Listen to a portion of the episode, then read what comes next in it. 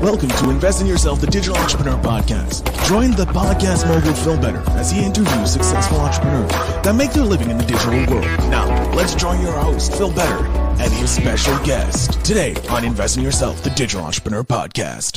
Ladies and gentlemen, welcome back to Invest in Yourself, the Digital Entrepreneur Podcast. I am, of course, your host with the most, Phil Better. And today, I am happy to have the SEO Optimizer himself, Brandon Leibowitz, on the show. Brandon, thank you so much for being a guest on the show. Thanks for having me on today. So, Brandon, you are owner and operator of SEO Optimizers. But we want to get back to the very beginning. Why don't you give us a quick intro about yourself? My name is Brandon Lee Woods. I first got started in digital marketing in 2007, got my degree in business marketing. And first job I got out of school was helping out a company with their SEO and helping out with social media, doing email marketing, running paid ads, kind of doing all these digital marketing aspects. And just realized back then in 2007 that I felt like everyone's probably going to have a website in the future, and SEO is a way to get free traffic. So I was like, how about I just focus on the SEO side of things? Everything I mentioned works, like running Google ads or doing social media, email marketing, all that works to get traffic. But I just focused really on that SEO side of things over the years. And ever since then, worked at different advertising agencies, worked at different mom and pop shops, Fortune 500 companies, and everything in between. And right now, I have my own company that really focuses on that SEO aspect of things. So were you always someone who loved to jump into the entrepreneurial space, or was something later on in life that you figured out? Like, were you doing entrepreneurial things like lemonade stands when you were younger? Yeah, no, always had the entrepreneurial spirit. So in high school, made a skateboard company because I love skateboarding. So made a clothing company for skateboarding and kind of did that for a few years until I went to school or to college. Then I focused more on school instead of the company, which I wish I kind of kept both going because it was kind of popular around my neighborhood and around the area. So it was growing and growing, but just when I went to school, just focused on school instead of trying to juggle both. But yeah, I always enjoyed that. And when I got out of school, when I got that first job doing digital marketing, I realized that I could just pick up freelance clients here and there. And that was one thing that really drew me into the SEO side of things, is that I could just go to like a restaurant local or any local business or whatever it might be and be like, hey, do you want to rank at the top of Google? I'll get you up there for whatever keywords. Like if it's a dentist, I'll get you up there for dentist near me or whatever it may be. And always would pick up clients here and there while working full time. And eventually was able to build up enough clients that I was able to just quit my job, but always enjoyed that or wanted to have the entrepreneurial spirit where it's like, rather be my own boss rather than working for somebody. So always had that drive and wanted to do that. So wasn't sure how that path was going to work out, whether it's going to be like skateboarding, but just fell into digital marketing and kept going from there. So I want to know, what is your why? Like, what is driving you to be focusing on the SEO and focusing on being your own boss? Well, I just enjoy the flexibility and the freedom that you get of being your own boss, even though definitely do work a lot more and becomes a lot more work, even though it's all yours. You just see the time and you're just like, all right, if I could just be sitting around watching Netflix, or maybe I'll do just a little bit of work. So definitely do a lot more work, but the freedom that comes with it is you could set your own hours and pick and choose when you work. And with my job, I could just kind of pick up and go anywhere. As long as I have internet connection, I'm pretty much good to go. That's what I've realized over the years, that nomadic life works. As long as you have the internet. So as long as I could get a connection to the internet somewhere, I could be working anywhere for the most part. And nowadays with like cell phones, everything, it's made it a lot easier to just be connected and just stay connected with everything. So that's one thing that really drew me, or some of the things that really keep me interested in it. Have you done some of the nomadic experience, like nomadic lifestyle?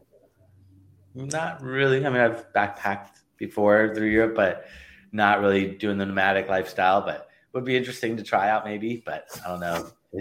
I grew up in the city in Los Angeles, so it's a big change going to nomadic life from there. Lived here pretty much my whole life in the city, so it'd be a big change, but it would be interesting. And the nice part is I could just pick up and go for like a week or two and then come back here. So not going for too long, but getting out and just exploring the world, traveling and checking out new places.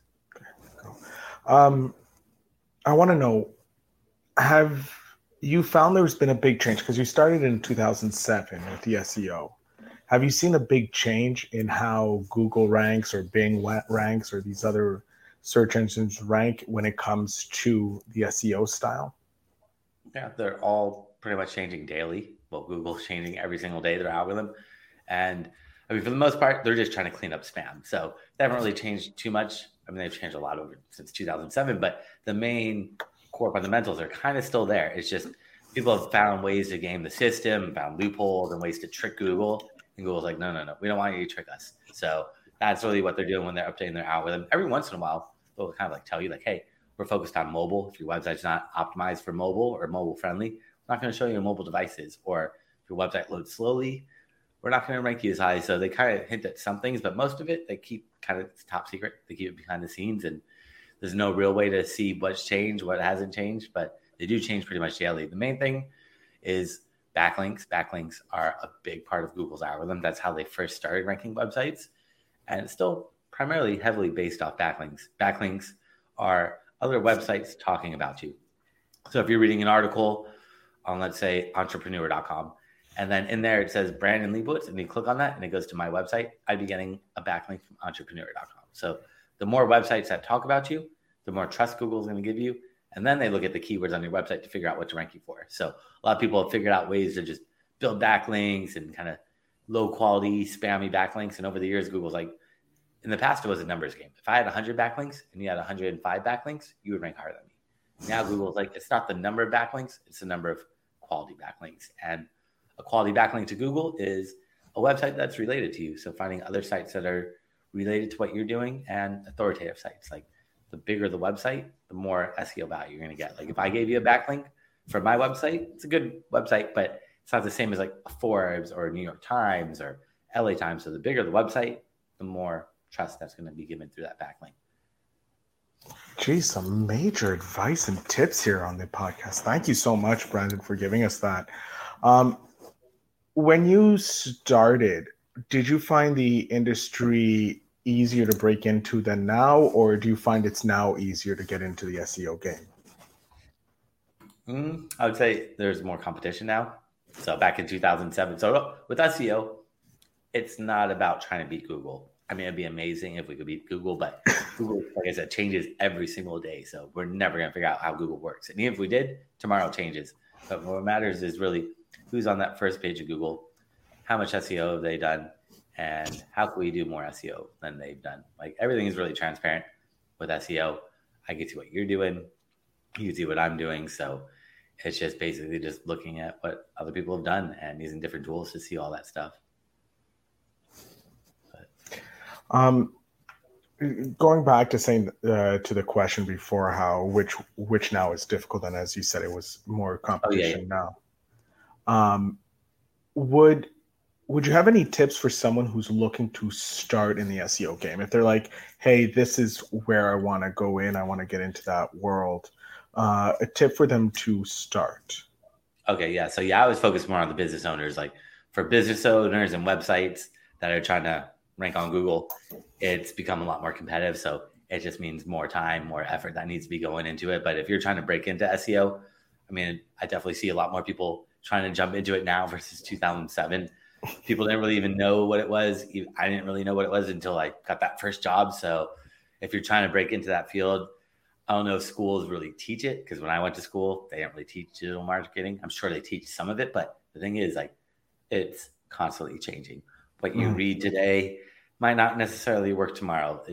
There is no constant. It's always evolving and changing with digital. So that's one thing is, like, if we're reading a book or learning from a class, it might be a little tough. So what's really important is, like, just doing this, like listening to podcasts, reading books, or reading up like on forums and websites and Facebook groups, or watching YouTube videos, or whatever you can to just read and learn, and just make sure whatever you're reading or watching, that it's recent, maybe like 5 years old. Anything older than that still might be relevant. It's just things get outdated so quickly. So also testing, don't just take whatever you see as the truth.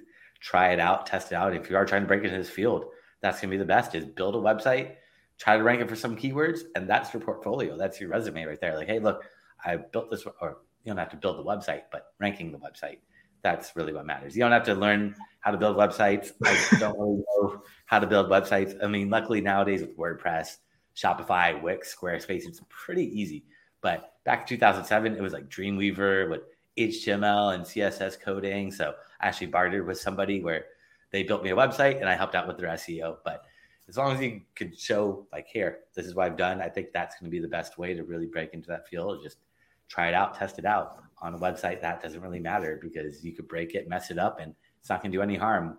But if you're working for a corporation or a big company, and you start trying stuff out and testing things out, and it doesn't work, that's where you can get in trouble. So you never want to test on like the client's website or like your main bread and butter, but you always want to have other websites just test, because you never know what's going to work, what's not going to work until you try it out.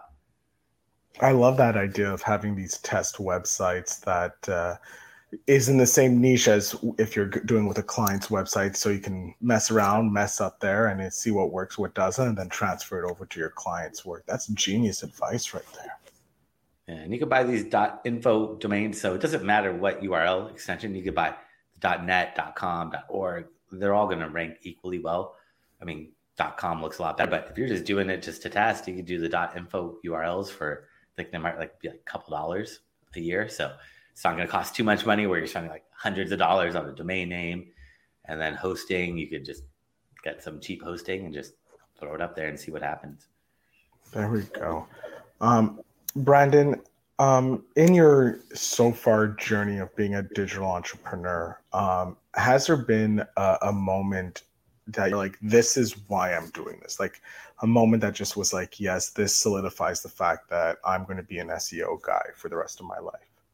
Well, once I started seeing websites rank for the keywords that I was trying to target, so seeing that it actually works what I'm doing, and that was a big thing, is because you never know with Google and you're reading up, especially when I first started learning, you're just going and reading and learning from other people's advice, but you don't really know, is it going to work? Is it not going to work? But seeing that stuff happen and seeing the rankings move up, and then also having that flexibility to pick up freelance clients, that's really what drew me into it and kept me going down the digital marketing path. Otherwise, probably would have maybe done something differently, but the freelance work and also joining early, like getting in 2007, made it a little bit easier. I mean, it actually made it tougher when I was trying to get freelance work because nobody understood what SEO was or the value of SEO. Nowadays, it's pretty easy to go up to anybody, and not anyone, but like business owners, and talk to them about SEO, and they're pretty much more aware of it. They might not understand it, but they understand that they need it. Whereas back in 2007, it was just a foreign language to them. They're just like, why do I need to be on Google when I have this brick and mortar store here or whatever it is that's working for them? And it's true, but if it's working then, you don't necessarily need to change it, but you have to be evolving and changing and be aware that trends and things change. And if you're late to the game, your competitors are going to jump in and try to take that market share away. I love it. Brandon, I'm a voracious reader of books. I love reading books. And I'm wondering if you have a book that you would suggest to my audience here, either on SEO or on entrepreneurship, that you think they should read if they're looking to get into the entrepreneurial world or the SEO world. I mean, for SEO, it's tough with the books because just they're constantly changing. So, I mean, SEO is constantly changing. So that one is tricky. I would say just read up on like blogs and forums and joining Facebook groups. Like Search Engine Journal is a pretty good website. Search Engine World, SearchEngineNews.com. They're all .com URLs. They're all different websites, but they're blogs that pretty much talk about, it's not all about SEO, but they talk about like paid ads, social media, email marketing. So that's a great place, or some good starting points to just read up and learn. And for SEO or just in general entrepreneurial, there's a website that's, I mean, a book about, I forgot what it was called, but I have to look it up, but it's about always be testing. I think it's called like Always Be Testing, but it's all about like testing and seeing what works and what doesn't work, and like split testing or like testing your landing pages on your website, because what I learned from that book is getting traffic to your website is just half the battle. Once you get people to your website, how do you actually get them to convert? And that's where you got to be testing your website, different landing pages, different colors, testing, like if you're an e-commerce website, maybe testing out the add to cart, changing it to buy now, or moving the add to cart button up a couple pixels, or changing the color a little bit, or doing these little things that you wouldn't notice, but would have an impact on conversion. So that's one big thing, but I believe it's called always be testing, and I'll double check and send it out to you at the end so you can send the notes. Please do. We want to make sure that it's in the show notes down below for my audience. We are coming to the end of the episode. We are running out of time, unfortunately, Brandon, and it's been a pleasure talking with you. I'm going to jump off screen. I'm going to let you have the last few minutes here to let my audience know where they can get in contact with you, where they can read up on you and your business, and maybe even get in contact with you to take care of their SEO. So the floor, sir, is yours. So everyone that's tuning in today, I created a special gift for them. If they go to my website, seooptimizers.com, that's seooptimizers.com/gift. They can find that gift there, along with my contact information and anything else that they might know about me is all on that page. Awesome, Brandon. I can't thank you enough for being an amazing guest here and sharing your story about being the SEO optimizer and for the gift to my audience. I'm definitely going to be jumping over after this interview to download that gift and check it out, see what you have there and use it to obviously somehow help podcasters. So I thank you very much, Brandon, for that. Thanks for having me on today. Excellent. And to my audience, of course, the show notes will have all the links down below, especially to that free gift that Brandon's offering you. And all I ask you to do is to remember to invest in yourself.